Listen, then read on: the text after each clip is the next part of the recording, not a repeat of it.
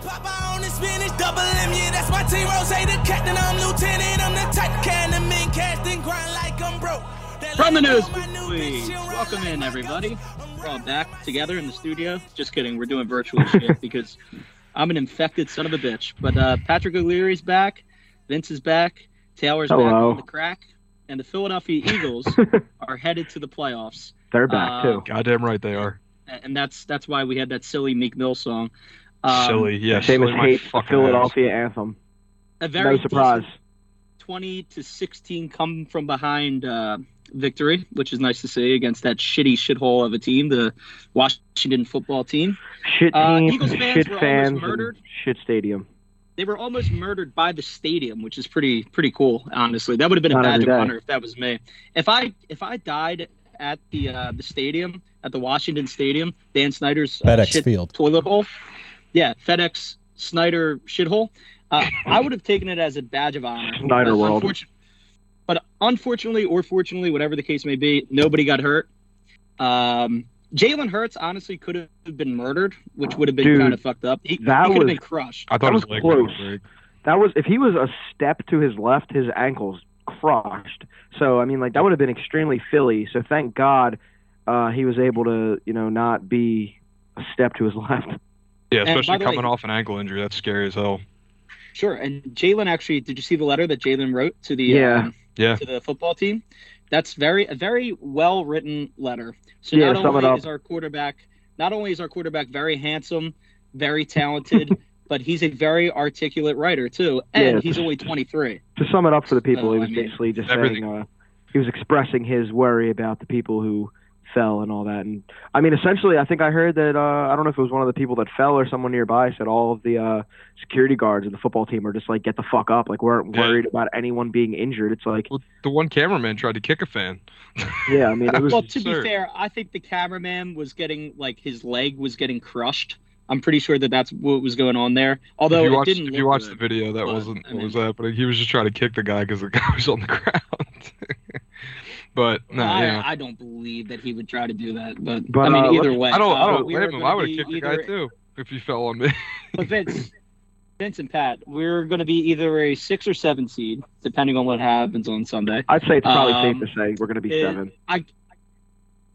So it looks like we're going to have a date with the Bucs, which is not good. I mean, the Antonio Brownless Bucs. I thought it was going to be the uh, Rams. That's not really a good matchup. I think it's It's seventy looking like percent it's to Bucs. be the Bucs. yeah. It's, Oh, okay. Yeah, it's See, like, listen, It's my like- my thinking on the playoff outlook and who we're going to play here is, um, I get the Bucs are banged up, and that is, you know, what it is, and the Rams have more talent on paper considering the healthy roster. But I don't ever imagine a world where I am like happy to play Tom Brady in the playoffs. Like, well. I know we I- beat him in the Super Bowl. I know, so let's like leave that in the past. But Tom Brady's playoff track record is what it is. And right now, I saw someone say this on Twitter. Matthew Stafford is giving the ball away like gifts on Christmas. The way he's been turning it over against teams. So like, I think I would prefer a matchup with the Rams. But you know, I'll take what we can get, and I'm just happy. I'm just happy to be here. Well, I'm happy to be here too, but to uh to put it like mildly, both opponents, either opponent, are better, more talented than the Eagles. Oh, yeah. So, um, it doesn't really make sense to like break down like, oh, he, we could do this or we couldn't do that. Let's just enjoy the ride. That's where I'm at right now. Yeah, I Let's mean, enjoy you the ride. We're have in the playoffs. yeah, you gotta I have that mentality in any any given Sunday or Saturday, I what suppose. did, what did Jeff Stoutland say all those years ago? What did he put on the wall? An underdog is a He's hungry, a hungry dog. and hungry dogs run faster. So I don't give a true. fuck what Seamus is saying. I don't give a fuck what Vince is saying. Eagles are going to the Super Bowl. It's going to be Bengals Eagles Super Bowl. Either that or Chargers Eagles, which would be kind of sick either way. Oh, And we're going to beat their ass. I would I like to see the O'Leary Bengals has make a gone. run. O'Leary has gone from Bud Light to uh, crack cocaine being his drug of choice, but you know whatever makes him happy. Uh, I like his optimism, but I mean, Um, you know, he he's got the unrealistic. I'm drinking the Kool Aid, bro. I'm drinking the the Kool Aid. unrealistic uh, Philadelphia sports fan mentality. I'm drinking some Before- fertilizer. Before we get too into the the outlook to the playoffs, like let's just talk about that game on Sunday because it was a typical Eagles come out and kind of look like you just can't get it going for the first half, and then you know they kind of put it together in the second half. It's just the story of our lives with this team. It's crazy how this has now been under two coaching regimes in a row where the team just can't get going in the first half. But it is what it is. Uh, you walk away with a win, and that's all you can really ask for. My biggest issue there is, especially on first down, is like you look at a guy like Sirianni who all year started running the ball, was having success there. First drive they come out, they run the ball like the first three plays, and then after that on first down he's throwing the ball. I'm like, dude, why don't you just keep running the ball? It's working. Just run it straight up their gut. Boston Scott was eating, uh, Jordan Howard was eating. Like, just keep doing that. Yeah. And he he went away from that, and that's what I think is going to contribute to our slow starts in the beginning. If he keeps trying to throw the ball on first down, why not just run it, get a couple of yards, and then see what you can do from there? Can we please talk about Josh Sweat and how amazing he is? Oh, yeah. Josh big Sweat. fan of him. He's, he's been awesome. He's been uh, Heinicke, Heinicke couldn't do anything with Josh Sweat in his face the entire time. So I mean, that was good to see. He continues to be a monster. So yeah. on the and, uh, on the defense on the defensive side of things, at least we have I, uh, our boy. I think I said this last week or the week before on the show. Um, but after seeing the way Ron Rivera managed the clock in that game, I think it's safe to say, and this is a crazy statement that people wouldn't have imagined seven weeks ago, Nick Sirianni is probably the best coach in the NFC East. And you have a lot of respect for Mr. Rivera, Vince, which you know I do. Should, He's a good coach. Track record, but I mean that was pretty brutal. Uh, yeah. So that's like the one thing I wanted to talk about. Like first and foremost, Nick Sirianni. Uh, I'm not. Everyone's been giving him his flowers on Twitter, so I'm not doing anything out of the ordinary here. But the way that he turned this season around, we so think about it. We're sitting there at two and five. He's talking about you know flowers and all that shit, and everyone's killing him for it. And then he turns around and goes ten and two up to this point, and he I mean, I guess you could say listen to the fans as far as running the ball, but it's much more than just that. He's really got this offense looking like a competent offense. Obviously, we need them to continue that in the first half rather than only the second half. But it is nice to see that he was able to turn what looked like a very, very lost year and what was supposed to be a rebuilding year into we're in the playoffs now. Putting the Giants, in the, uh, putting the Giants and the football team to shame. They think yeah. it's a multi-year rebuild. Nah, we'll just go right for it next yeah. year. Fuck it, right? Like Joe Judge at the end of last year talking shit about us uh, losing that game, and now look, his team's back right back to the fucking being dog shit. And how but, about uh, how about Carson Wentz taking a uh, what was it, eleven and five team and making them nine and seven, and then Jalen Hurts comes in, takes yeah, I mean, a uh, four and eleven and one team and makes them nine and seven. So I mean, not to make it about not, not much of a uh, QB controversy back when you look point. back. no, it was good about... to see Wentz shit the bed, though. It was yeah. so good to see yeah. that. I, lo- I, mean, I love watching him shit the bed. I can't let's wait for him to do it. Let's talk about Hurts too now. They're not. They're not even going to make the playoffs, dude. It would. Uh, uh, they literally are because otherwise the uh, the Raiders and the Chargers would have to tie in order for them to not make the playoffs. And Jags. Win. Oh, I thought. And the Jags. Yes, win, and yeah. the Jags would have to beat them. So it's very realistic yeah. that. Oh, I thought it was just that Indianapolis had to beat the Jags. Now, if they so if they lose to the Jags and the Raiders and the Chargers tie, then they get in. Yeah. They should just they tie on purpose. They should just tie on purpose. They could literally do that, but they're not going to. I mean, they're division rivals. They're not going to do that. Yeah, oh, I mean that's that's the whole though. point of having divisional games is the last week is like you're not going to necessarily mail it in against a division rival. Um, yeah. Like I, I guarantee Gardner Minshew is going to come out firing on Saturday. Which PS, by the way, thank God it's Saturday. That's going to be a fucking riot. Um, oh yeah. But uh, I guarantee he comes out. He's probably going to have a Jets performance against the Dallas secondary team, Dallas second team. Like.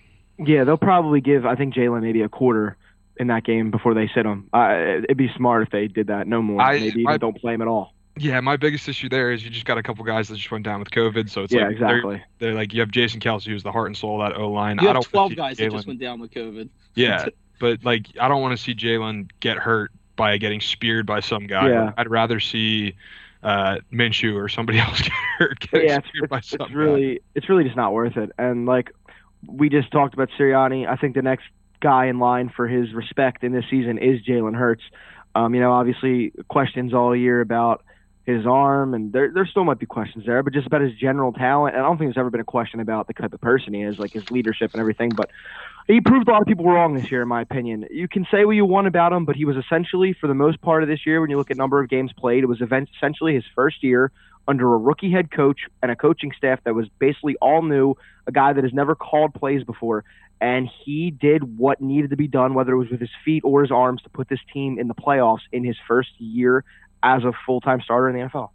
He's uh, also improved every single week. Yeah, yeah. Like that's exactly almost, what I was going to say. Almost every aspect of his game. His his so, accuracy I mean, this past week was off the charts compared to yeah more recent weeks. It's like he literally it was like hitting guys on the hands, and if people were dropping it, they were dropping it. But like that's not his fault. Like he his accuracy his accuracy has only gone up, even on a little deep balls, even on stuff like that. Like He So is one of like the most composed quarterbacks like I've seen on and off the field. He's very impressive. Obviously, like this is not a this has nothing to do with football, but the way he was cool, calm, and composed when that friggin' state uh, railing fell on him almost, and he was cool about it. But like help some guys his, look some he's pictures. got- he's got good pocket awareness, which is something that Carson has been, had been lacking in his last couple years. But that is also improved. His pocket awareness has improved substantially Yeah. every week. Yeah, I agree. Agree. So It- yeah, I mean, and I, just think that anyone that was, you know, a Carson apologist or a real Carson stan that just automatically was slanted towards Jalen, like at this point, you have to like just be a fan of the team, your quarterback of your team, especially when the guy's carrying you to the playoffs. Because again, I said this in a group chat the other day because we were arguing about Wentz and Hurts and who was better this year, which it's it's all meaningless. Keep in mind, but I said this and I think it to be true. Jalen Hurts was directly responsible for more Eagles wins than Col- Carson Wentz was directly responsible for Colts wins. I don't think that's even a hot take at all. The Colts have been carried this year by Jonathan Taylor and the defense. Not to say Carson's had a bad year. I'm not going to needlessly yeah, shit on the yeah, guy, but but I don't think the Colts would even be playoff contenders without without uh, Jonathan Taylor. absolutely not. You could I, I plug think in their whole team. you could plug in a lot of Uh, mediocre quarterbacks in that team, and if Jonathan Taylor plays the same and the defense is still playing that way, they would be in arguably the same position. Jalen Hurts was directly responsible for a lot of a lot of our wins this year. Without him, I don't know how many wins we have. And what's funny about this team is if they had realized their identity as a running team a little bit earlier in the season, we could have like 11 or 12 wins. I mean, you, you count that that Chiefs game could have been a win if the run game was stronger in it. Uh, that Giants game, that first loss, I still think that was ridiculous. Um, I'm trying to think. There was another, oh, the Falcons game or the 49ers game. I mean, like, there's a couple games in there that got lost in translation. That it's really crazy to think of what this team could have done if they realized that earlier. Should have beat the Chargers too, like way back there. Like, but That I mean, Niners they game's the main one though for that. yeah, that I agree. Yeah. That was a terrible, terrible game. But Because you look at it now, we'd be a six seed if we'd beat them. But yeah, Oh, I I hate doing that. I- I hate doing it too. it's true though. But it's just true. if we realized our identity earlier in the year, it really could have been such a different season.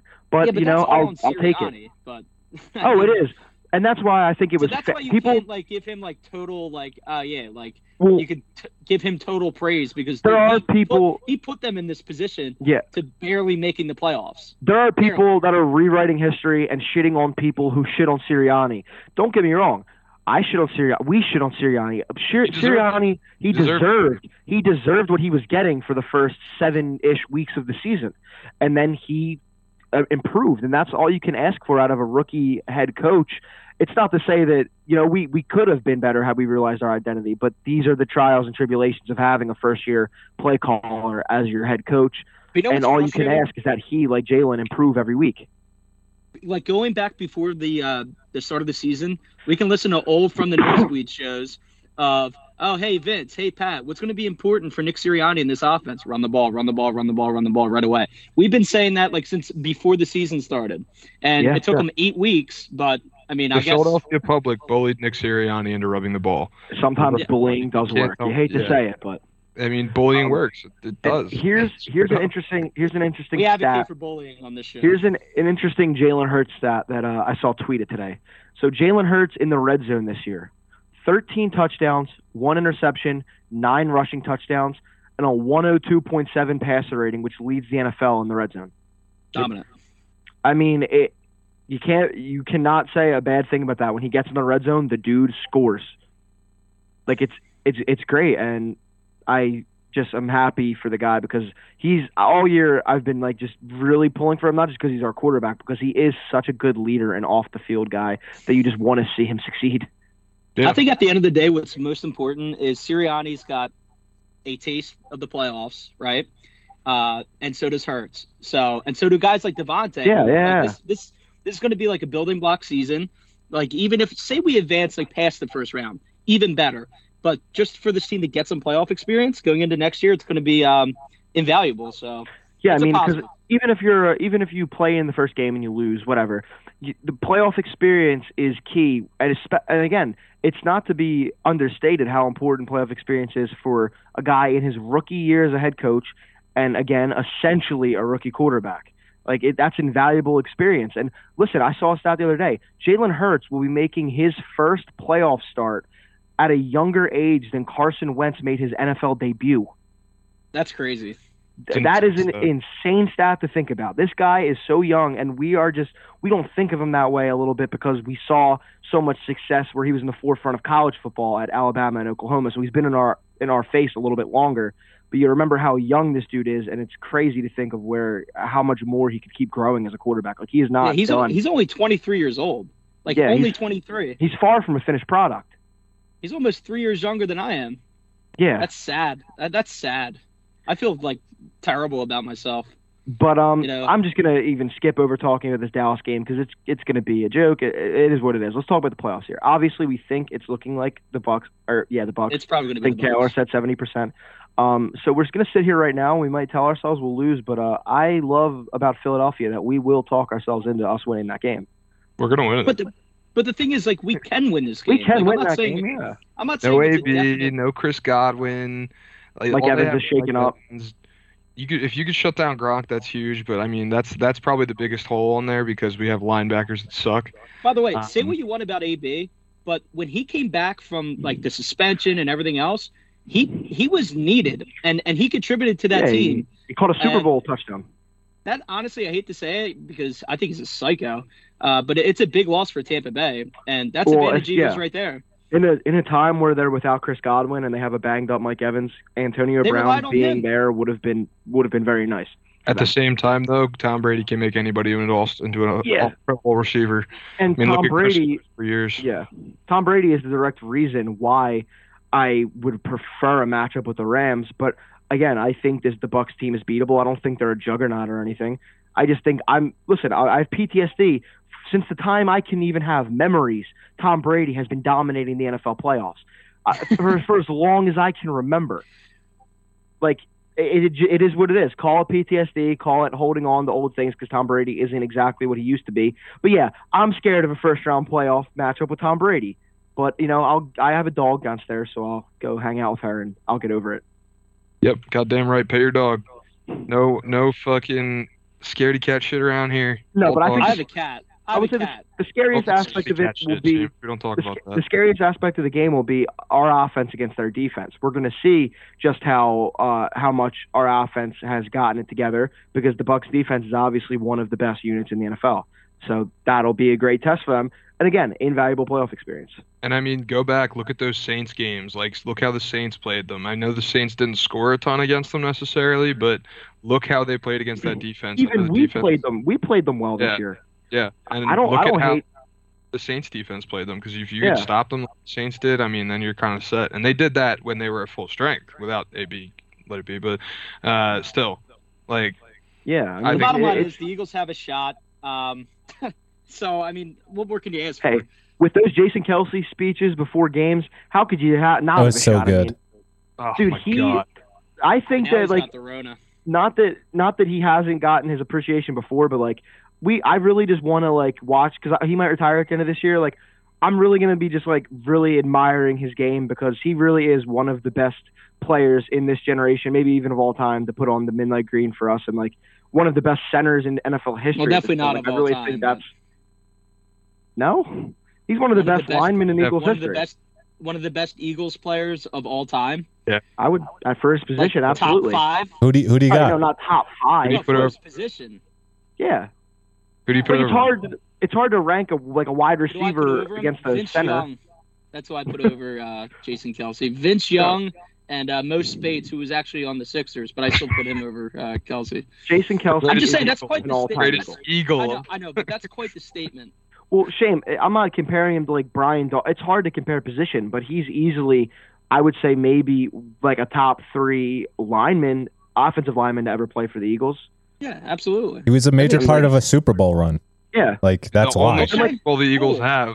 like not for not for nothing. I think the off the field moments like that speech and the Super Bowl speech, like that all plays into his legacy as an Eagle. And like Excuse me. That that It adds- speech is called uh, The Mummer speech, the parade speech. Yeah, there you go. That's called No, the it's called Mummer the parade speech. Literally called the It's called- parade speech. Shut Our fuck entire- It's called the speech. Uh, It's called the Mummer speech. Just because you're having FOMO because you missed the mummers on Sunday doesn't mean you get to bring the mummers in here. We need to talk about Why- that, by the way. Oh, why? Why are you anti-Mummers? There's also- our- our whole offensive line has been great this year. I also saw think today a stat on anti-Mummers. a stat on Twitter about Lane Johnson. Lane Johnson didn't allow a single pressure versus Washington. He is now up to 416 pass snaps without giving up a sack. He has the fewest QB hits allowed of all offensive tackles with one, the highest pass block win rate of 95%, and the second best pass block efficiency, 98.6%. He if you has put been Kelce up there, you gotta, you gotta shut put down. Lane Johnson up there too. He was a Lane major part of the Super Bowl too. He hasn't. Don't. He'll be up there. I'm sure he will. He hasn't played like long enough yet, but I don't see why not. But like right now, this year, Ah, Lane, he was a major part of a Super Bowl, wasn't he? He- yeah, he was. Um, Okay. Even having taken some time off for his mental health, Lane Johnson has still put together one of the best years of his career. And then on the other side, you have Jordan Mailata also, who like, thank God for Jordan Mailata. Like that was like such a that draft pick was like a Why very is like cracking up? I don't understand. Your screen is shaking like crazy. I'm sorry. That's because I'm Um, shaking. I have anyway. corona, dude. I'm I'm literally dying over here. Put your You're phone down. I'm- Just put You're it lucky on that the I agreed to do this. Okay. Should I go on? Yes. Go on. I was just I was just gonna say the Eagles drafting Jordan Mailata was such a such a lucky thing to happen because obviously it was like a real late pick and they basically said here's a prospect, an Australian rugby player, you know, mold him into a linebacker. And So the craziest part about Mailata to me always, and I know I've said it before, is that he was a punt returner. like the man yeah, bred to be fast as hell and to juke people. How the fuck do you convert that man into an alignment? He's a I get dominant he's- alignment at that. Yeah, yeah. Like, like, how do you just teach him that? Like, Real, credit to Jeff Stoutland, man, one of the best Yeah. position coaches in the entire NFL. Yeah, He re- really is. you see it with uh with him especially. It's like you, he literally turned a guy that was a punt returner and a rugby player into one of the best linemen in the NFL, who maybe should have gotten a Pro Bowl vote, but you know, not gonna take it. It's his first year Yeah. as a lineman. Not Well, Jake Elliott should have gotten a Pro Bowl. Oh, That's- absolutely. that's- Jake that's- Elliott's. that's a depth. That head. is I the mean, big. To me, that's the biggest snub. Was uh, Jake Elliott? Yeah. I- I- That's it's my up guy. there for sure. But uh, I mean, I guess there's not much else to talk about. I guess you know we'll just. I, I guess we'll be excited. I don't know if anyone's going to be excited for this week's game. It's kind of just like a. Let's I'm just get hyped as this. Fuck. Let's just. I mean, I'm hyped that Matt it's a. I'm hyped that it's a Saturday Don't night like it 'cause game. It's on a Saturday night, and he's just gonna get blackout drunk and watch the birds. Like Yeah, and July, not baby. care about the outcome. It's gonna be the greatest thing ever. I want us to care what happens, but I'll I'm see still gonna at- care because it's I the was gonna say. cowgirls. That's a carefree uh, uh, watch watch party is what it's gonna be. Who's who's Nothing on gonna the line. who's gonna shine out of the uh, backup players that we'll have out there? Gardner Minshew is gonna have put up. No, a that's not like, Gardner Minshew. Best number. Somebody Frank else. Ward's gonna have Oh, uh, uh, let's see. 400 yard receiving game. No, I actually, I think, uh, I, I, assuming that this guy is the lead back in the game, because I think he should be, I would say Kenny Gainwell. He could Yep. have himself a nice game. Gee. a good one. I'm going Jack Stoll. Jack Stoll's gonna COVID. his best game. Yeah. Uh, no way. He Yes. has it too. Not Dallas. I think which the tight ends do. At Both this point. tight What ends. about yes. what about uh, We still got uh, Tyree Jackson. He could be uh, another one. Avery? Genard Avery. or He's a Yeah. linebacker. He's a starter, Yeah. He's oh, is he a starter? That's how Pretty much I know about the Eagles. I think, right? I don't think he's a starter. Yes. He's, All right. Well, Yeah. He- there's not much to talk about with this game. Well, he's Because gonna have a Davion Taylor's game. out. Yeah. we He's look gonna- forward to the have a playoff. big game. Um, Great talk a nomination, little- Seamus. Yeah. Thank you. Let's talk a little bit about um, a team that in Philly that played uh, a game last night. Let's talk about the Sixers for a little bit. We haven't talked about them in a while. There is some some stuff to catch up on. Like uh, Joel Embiid Like a- is Like a 31 point triple double. Joel Embiid is my Lord and Savior, and Tobias Harris stinks children, like please. a week old diaper. Yeah. Dude, Um, And he's so what do you want to start with soft- first, Tobias He's or Tobias or Joel? bitch. Let's, Let's start with the about good first. Oh, you want to No, start let's with the bad about first? Tobias. All right, yeah, sure. I I hate Tobias Harris, and I used to like him. Like I used to. didn't think, you order he's, City jersey? Yeah, yeah, yeah. It's really funny, so. Encouraging the crowd to give more booze. It He seemed thought like. he was trying to be hard. That's all he he thought that like encouraging the booze, you know, like fire me up, yeah, sure. And then when they clap, he's like, "Don't fucking clap, don't." Well, fuck. when I'm you- like, "Dude, he's- shut the fuck when up. you You're do so that, corny." you have to just play better. I know, and they- like, they- all these with- boos but are very understand- justified. What I, Like- I don't get is what's up with these players in the city that are not good enough to bitch about the fans, bitching about the fans. I mean, Miles Sanders. Well- I hate to say it, dude. He's not. He's not that good. He's not, certainly not good enough to bitch about the fans. And then Tobias, who certainly is a much worse player in this sport than than Booby Banders is. I mean, it's just it's a joke. Well, it's also ridiculous how, again, and I've said this on this podcast prior, but the fucking media and people on Twitter, which I know their opinions mean nothing in the end of the day, but everyone acts like this is only a Philly thing. Why are we the people shit on Philly when we boo our teams when it's rightfully, you know, it, it makes sense.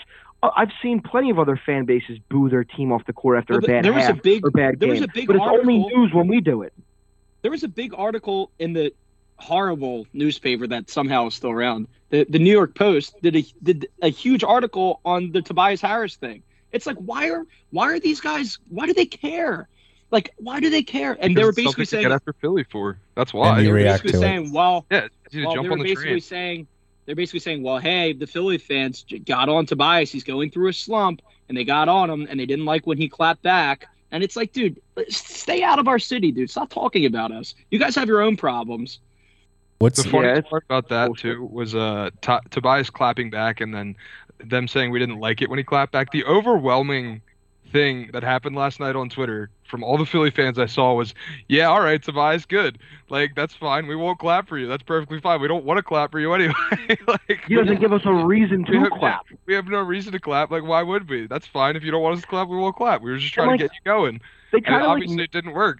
they'll try to like make it a personal thing. Like there have been times where this city has cheered standing ovations for Tobias Harris. He has been good before. Yeah. Right now, he deserves to be booed because he's getting paid a lot of money to play good, and he is playing pretty fucking terrible. He's Least playing pretty bad. Least efficient scorer in the league, probably Uh, like 20 points on 20 shots, that kind of stuff. Like It's, if he's- he's it's- way- scoring 20, he's he's either putting up like 20 to 30 shots. Like I mean, he's, He's- not the only one that's struggling. Like, obviously, Seth has looked like shit. I mean, So Seth he's picked not a- the second half yesterday. Yeah, but I mean, overall, lately he hasn't been playing that well. So I mean, there's been so one man on the is- court. There's been one man on the court that has really been there for it all, and that's your December Eastern Conference Player of the Month, Joel Embiid. I feel I like mean, he's he's playing been- better this year than he than he did last year. He is. He literally is. So, I mean, this guy's an MVP, and it's just a shame. Like when you look at the state of the Sixers, it's a shame. Like what's happening. That you're like, wasting him. that you're wasting him. I mean, like the last time we talked, they were hovering around 500. Now they're 20 and 16, I believe. So I mean, they're they're playing better basketball. They're they're winning, but um, you know, it's just a shame that it's basically ultimately going to be a lost year. In I think this year Embiid's going to win MVP. So it's it's just sucks. But I mean, we he's gotta up be there. grateful we You know, have. Phillies. Except they'll actually make the playoffs because they're better than the Phillies. Oh well, also And- it's easier to make the playoffs Listen, in the NBA. This is not the whole month of December, but in the last six games, Joel Embiid is averaging the following 33.7 points per game, 10 rebounds per game, 1.7 blocks per game, 1.5 steals per game. He's shooting 54% from the field, 48% from three, and 85% from the free throw line. That is in fucking sane numbers, and like, it's not like that crazy to say. Like, he is easily, I think, at this point, the most skilled big man I've ever seen. And like, that's even when you throw, like, obviously, like, you know, you want to talk about like Hakeem Olajuwon is up there. Obviously, he's one of the greatest basketball players of all time. But I've never seen a big man do some of the things Joel does. Like, you'll watch year and he'll, you know, last night- he'll he'll drive in the lane and he'll he'll put up a pump fake and do a spin and shoot a fadeaway. Like you, I've never seen a seven foot plus, three hundred pound man do things like this. And He's that, an that animal. Euro last night coming down the court. Yeah. Oh my god! Like He the is footwork, incredible. is insane. The behind the back, just like literally just putting Tice in a fucking body bag. Like the the man will never cease to amaze me, no matter like what he does. Like he just is one of the most insane players. Like he's ever. getting very close, if not already being there to like, like Sixers like, uh, Mount Everest, like or Oh, Mount he's Everest, already Mount on there, in Rushmore. my opinion. Sorry, He's on there. wrong He- mountain. he- he's already on. Both of he's us. already on there. Yeah, Well, he's I on think- both. The. I think I I think I saw someone put up theirs and it was AI, um, Wilt, Barkley. Charles Barkley, and I forget J. the fourth one, Dr. J, Dr. J. And so, like, everybody that was was- like, everybody was like, honestly, might have to switch out Charles, Barkley right? Yeah. One guy said mean- Dr. J for Embiid, and I was like, all right, No. well, that's a little ridiculous. So that's No, no, that's no, no. pushing That- it. because that's Definitely. essentially saying that's essentially saying Charles Barkley's better than Dr. J, and that's just yeah, that's just wrong. completely false. Yeah, you can't mean- leave Charles Barkley up there and remove Dr. J. Charles Barkley, I mean, you could that. debate where he had his best years, but he won his MVP with the Suns. Yeah. Yeah. Like so, but Joel is But either way, I mean, knocking on that door if he's not already there. I hate the Mount Rushmores and stuff. I I hate that because I think it's stupid. But I mean, I'll have the conversation. And right now, dude, in the history of your organization, Joel Embiid's one of the best players ever in the history of your organization. It's so I mean, you have to you have to put him up there. it's a treat that we get to watch him on our team, but at the same time, it's torture knowing this fucking uh, this organization isn't getting him the help that he deserves. It sucks, dude. So It every really night you go back and forth, you're like, man, I love Joel Embiid. I'm so lucky that I get to watch him. And then five minutes later, when you watch like Tobias Harris shoot his 13th turnaround jumper and miss it again, you're like, oh my god, I hate this team because they won't get Joel any help. But like, at what point are we going to put Daryl Morey on the hot seat, or is he just going to get away from get, get away with murder? I mean, Is what that is that what's? do? Like, I mean, dude, he could have moved Ben. He could have moved him. for what? It doesn't matter for what. At least It he could've does You can't matter. say that exactly. Literally, it Yeah, matters well, I for the, just- if you want to get said that, Joel Embiid help. That's what matters more than anything. If you It want to matters definitely get because- Joel Embiid help. so, there has to Shane, be someone out there. If you if there you has to be a trade deal to be made. if you trade Ben Simmons like right now for for you know a bag of chips or whatever, you're you're, you're in the same position you'd be in without that player or that trade. Yeah. So I get I Like- get the I know it's frustrating, but you have to rem- keep reminding yourself that right now, and this could change in the off season. Right now, no one is willing to give up anything of worth for Ben But Simmons. like, if he was such a magical GM that everyone said he is, oh, he's one of the best GMs of all time, or in the game right now. That, that's Well, what everyone is. said when he came here. Couldn't he work some magic and get a Beal or somebody like that? Couldn't he like make something happen? Once Shame it's by uh, himself, you're asking the dude. To, work with- yeah, look look I'm just saying. Look at this team before he came here. It was dreadful. You had the worst Al Horford cro- contract you could ever imagine. Like there's a million Richardson. things that he's changed, and this team wouldn't look anything like it is now with or without Ben. So I think judging him criticizing him, one is silly. move. Like, keep in mind, he he traded Josh Richardson for Seth Curry. He drafted Tyrese Maxey. He drafted Isaiah Joe. He drafted uh, uh what's his name, B-ball Paul. Like he uh, he he made the But I- move to get Al Horford off this team and bring in Danny Green. Like you're let's not judge him. Just I know the Ben Simmons thing is the biggest part of his career with the Sixers thus far, but let's And it will not brush biggest. let's not brush off all of the great moves that he made to bring us Well, to a way- one seed last By year. the way, Isaiah Joe did have a good game last night. He was fantastic. He was 18 on five of eight So- from three. Yeah, you know why he was so good last night because Doc It was wasn't his coaching. first like good game. It was his first good game, and I feel like a very long time. Yeah, time. you know though. why? Literally, what not- gets this yeah. because Doc wasn't coaching. He He's didn't not given Doc many opportunities when. Doc's coaching. Yeah, Doc's sitting there. He's like, "Oh, I'm gonna give Furkan in a slump balls, man." Listen, I'm not advocating that I actually want. looked good last night. I'm not advocating that I want Doc Rivers to uh, be ill, but I wouldn't mind if he uh, didn't come back. yep, yep, yep. Hey, wait. yep. Vince wants Doc Rivers to die from COVID. I think is what he just said, which is not No, very nice. And no, no. Fuck I'll say it. I want Doc Rivers to die from COVID. oh He wants him to have a really bad tummy ache. I want him to get Yeah. gastroenteritis to the point where he can't eat. Oh, wow, that is that is. I that want is something Dan. I want Dan Burke to coach the rest of the games for the. He's been Sixers here. the lineups he was putting out last night were actually incredible. They were like good, yeah. I loved the lineups he was putting out, and it's like something like that just seems so foreign to Doc. Like he played Embiid for pretty much the entire first quarter, and then you you take out the starters, mix in bench guys with Embiid in the first quarter, and then you bring in the second quarter. You start with Drummond. been, but like- what he's been doing, it looks like Embiid's been playing the entire first quarter and the entire third quarter, correct? Pretty No. much. No, Yeah, that's what it looks like. Is or the majority of the first and third quarters. he plays he plays the majority of the first. He plays about the same amount he would in the third, and then he comes out because then you can rest him up for the rest of the fourth, which is the whole. Taylor's laughing at me because I'm trying to understand basketball. but like it- I've the been watching thing it is and I'm trying to I'm trying to understand it. the biggest thing is with the Sixers is they tend to get off to a little bit of a hot start and then cool off as soon as the bench comes in. So if you let your best player stay in there the entire first quarter and keep that lead up, and then you saw in the second quarter when he wasn't playing as much, they immediately dropped it. They went back down to be down one point at halftime.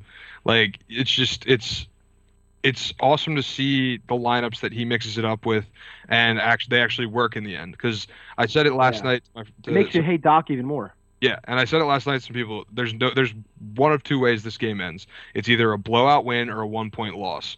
And at halftime, it would have been a one point loss, so we got a little bit of the best of both worlds, and then we got a But by the blowout. way, the, Yeah.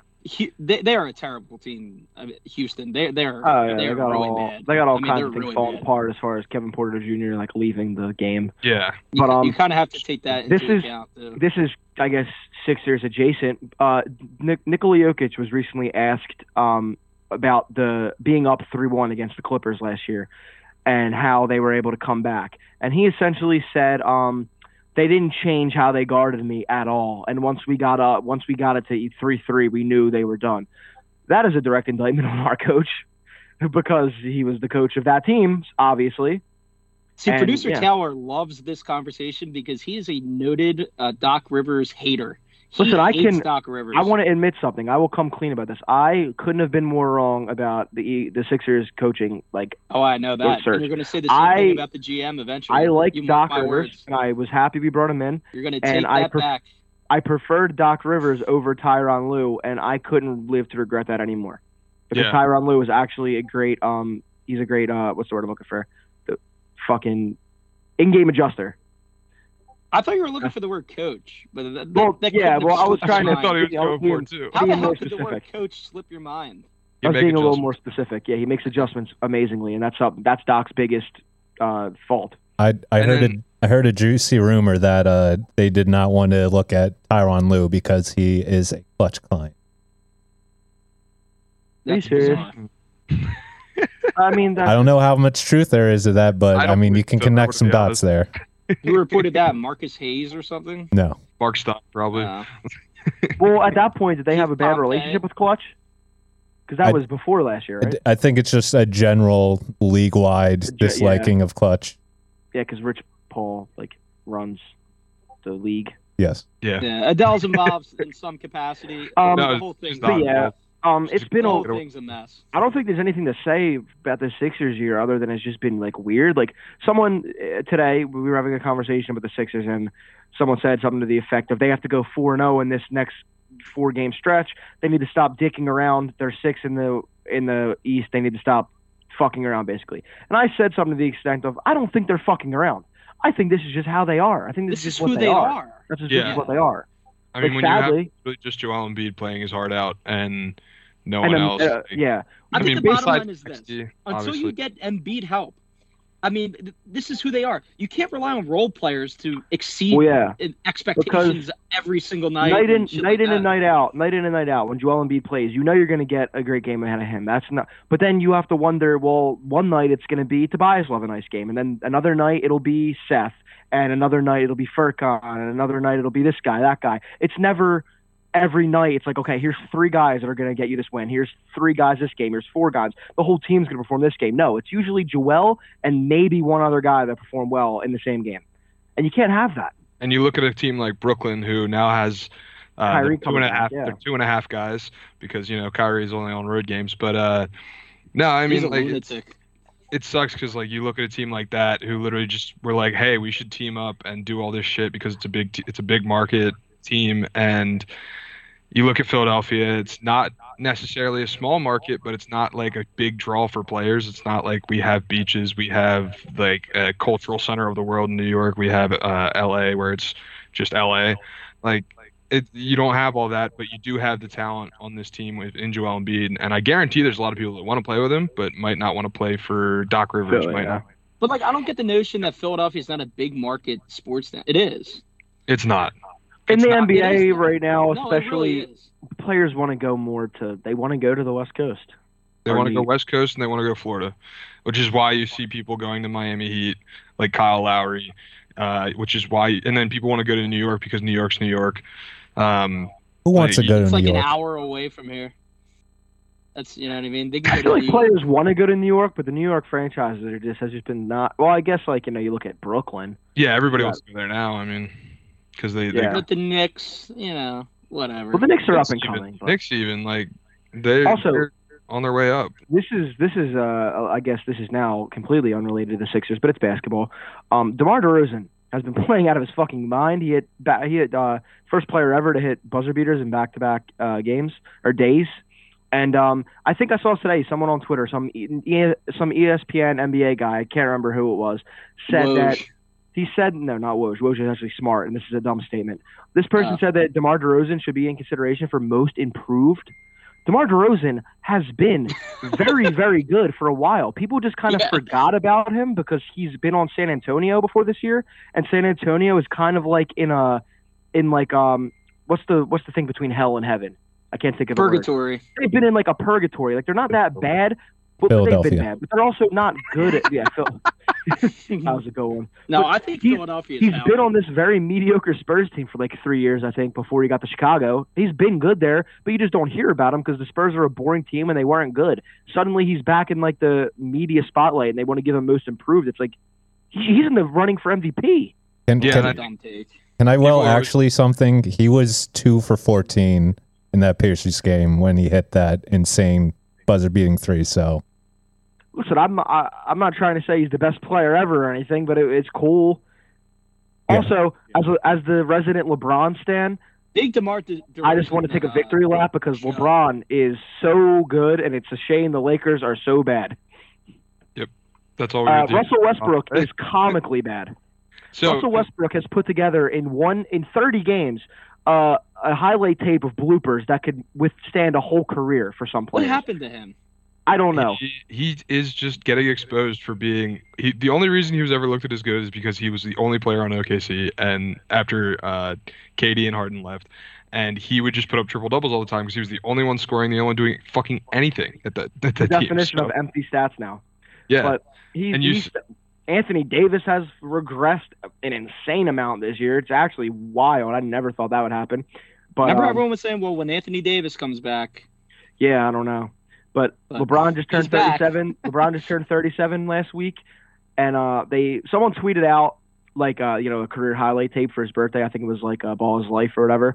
oh, that's And- cute." I just want to say this because I said it about like you know a couple players in the Eagles. Like I just want people, even if you hate LeBron, sit back and admire his game for these last couple years because he's going to retire, and it's going to be a sad day if you're a true NBA fan because he's either one or two all time, and we've been lucky enough to see him our whole lives. So it's going to be weird when he retires, but. He He'll doesn't look like he's he's slowing 40. down at any point play till he's yet. 40.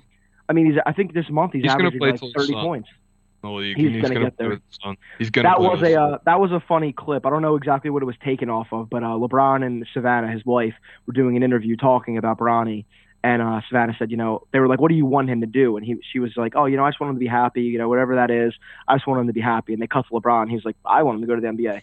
He's like, I, I don't. He's like, I'm not gonna beat around the bush. He's like, I want to play with him. Like that will be one of the we will witness one of the coolest moments in sports if we see LeBron and LeBron James Jr. like take the court uh, like against each other, or I mean, if somehow they end up being That will be team. cool. You know, lead GM is just gonna go wherever Bronny goes. So I, I will. I will. I will say this though. Pretty sure his contract's ba- up around the time. As, So. It is, Vince, it is. Vince, as a baseball fan, Ken I know you're Griffey gonna say. Jr. and Ken Griffey Sr. hitting back-to-back home runs in the same game was one of the best moments of all time in sports. Oh yeah, that's that's that's that's awesome. how old are you? that was awesome. I don't think I wasn't even born. I don't I think. was gonna That's what I say. mean. Like, well, we're talking about our lifetime. yeah, our Ken Griffey lifetime. Sr. Ken Griffey Sr. had to have been in his late 40s, early 50s, uh, and he was still starting back to back in the lineup with uh, his son. Yeah, So- that- I mean, no, that's awesome. I just, and and obviously in basketball, it's like a little bit different because you know, like the age, baseball you can last a little bit longer. But no, that's It's still not- hitting back-to-back home runs with a father and son is something that'll be unmatched unless like LeBron and Bronny end up on the same team and he throws his dad like an alley oop or some shit. to win a t- to win a title or Now, something like, like, that, would yeah. be unreal. But listen, the dude doesn't look like he's slowing down at any point. He's probably gonna easily break the uh, all-time scoring record. Yeah. So, yeah, just wanted to say that stuff as a, the resident LeBron stand here. But uh, Shout out LeBron. Seamus, you just brought up baseball. There's, uh, I guess, big news in the baseball media world. So It- well, first of all, I'm gonna, it's like, big give the news mic to you here. entire. It's it's big news in the entire world of sports. yeah, no, In it my is. I agree. it's- It's it's, it's- it's actually ridiculous. Honestly, It's- it's just dictatorship shit. It's totally insane, and like Pat said, it's Well, break dictator break it down. shit. What happened for the so people that Ken aren't Rosenthal, aware? Ken Rosenthal is obviously like the best, in my opinion the best He's the best in the reporter in all of sports. in all of sports. I think he's the Definitely best. baseball. You can make an argument he's up there at Woj and like uh, he's Adam better Schefter. than he's better than Woj and Schefter, and they they will admit it. He has just been doing it for so long. These guys are a lot younger than him, I'm pretty sure, or they haven't been in the business as long as he has. But Ken has been like breaking stories and everything for like decades and decades. Um, so he was an insider for MLB Network, and he's been with them since their inception, which I think was 09. I think they started in 09, something like that. It was right when the Phillies were good, so I like to watch it.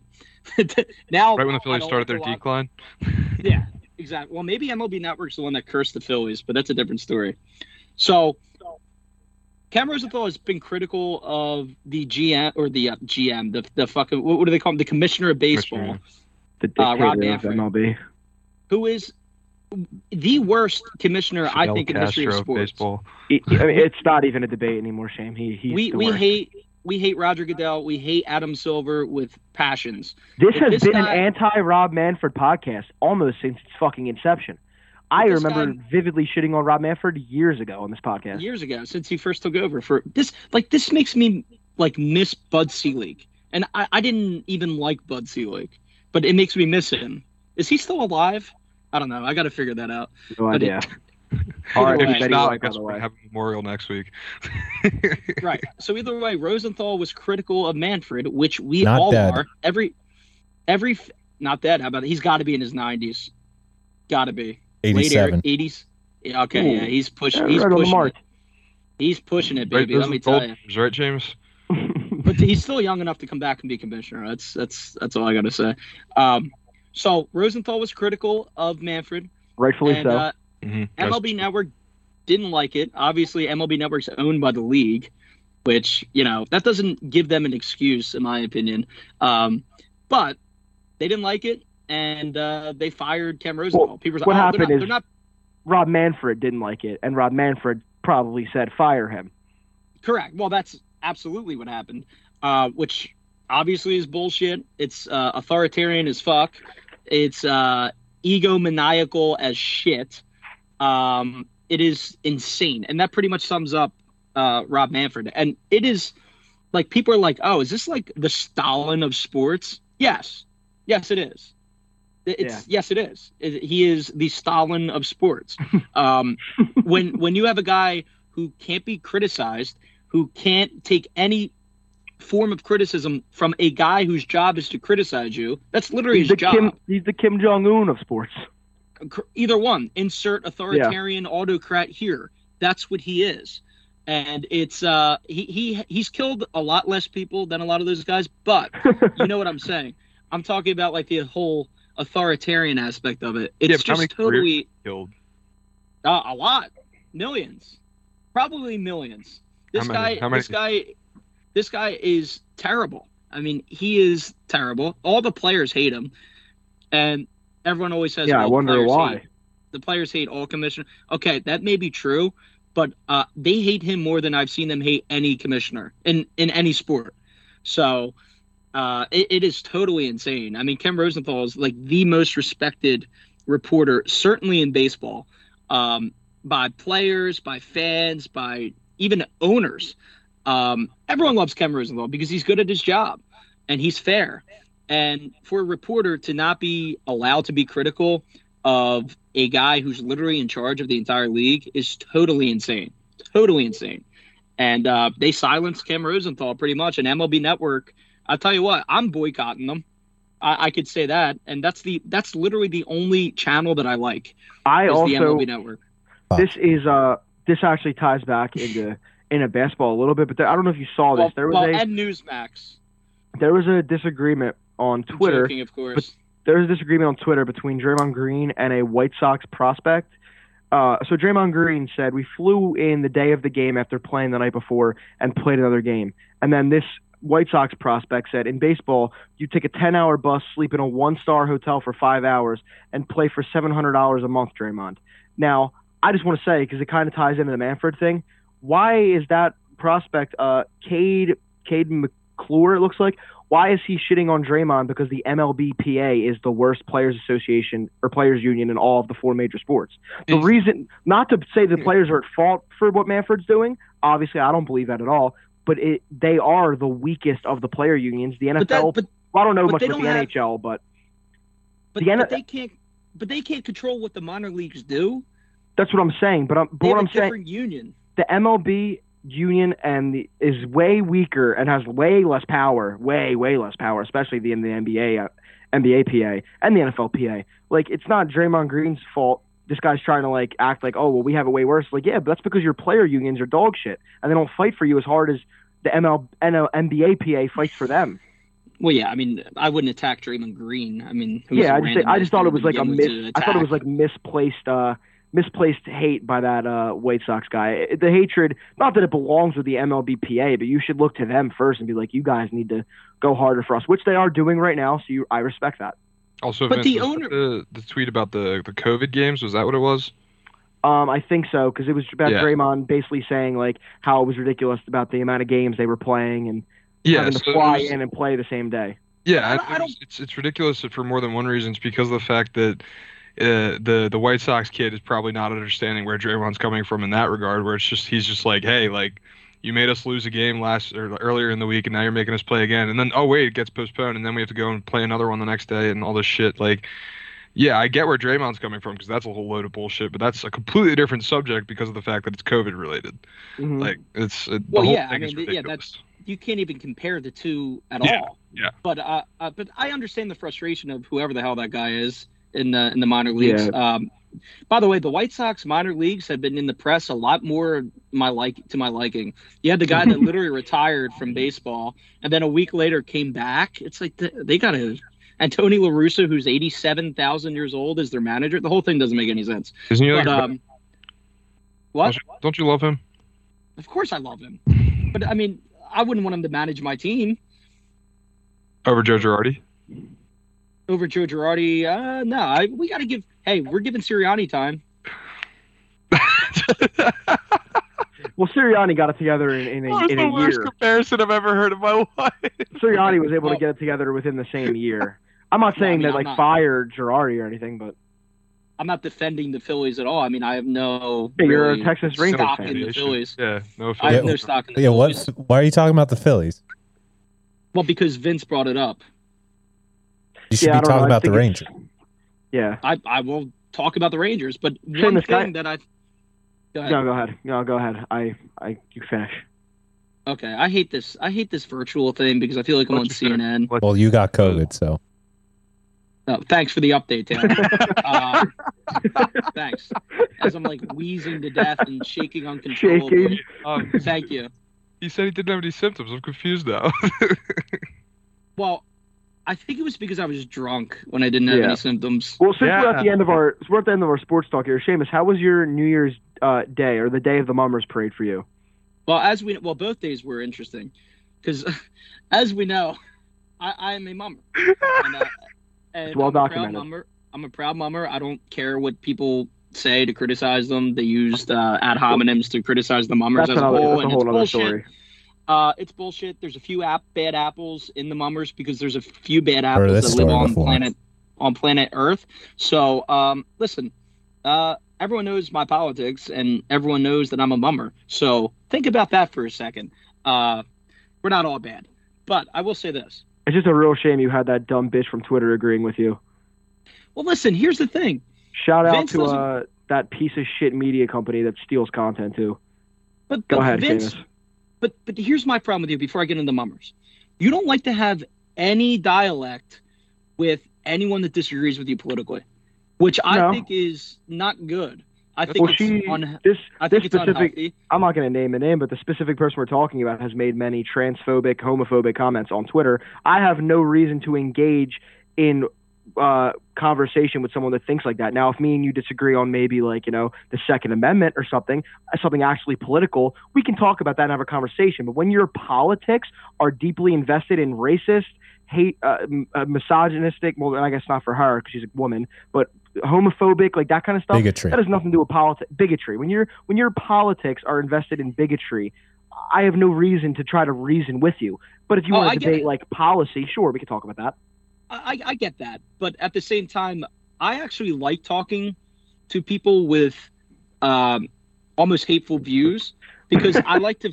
try to It's figure tiring. out where. I like to figure out where they're coming from and maybe plant a seed in them Listen, and explain my point of view to them and see if they they can have a second thought. I I agree with you. And you know when I stopped having that mindset uh, a couple months ago when I got it railed on Twitter for an opinion, and I still to this day, months later, have fake text-free app numbers texting me threatening to kill my family because I'm a liberal.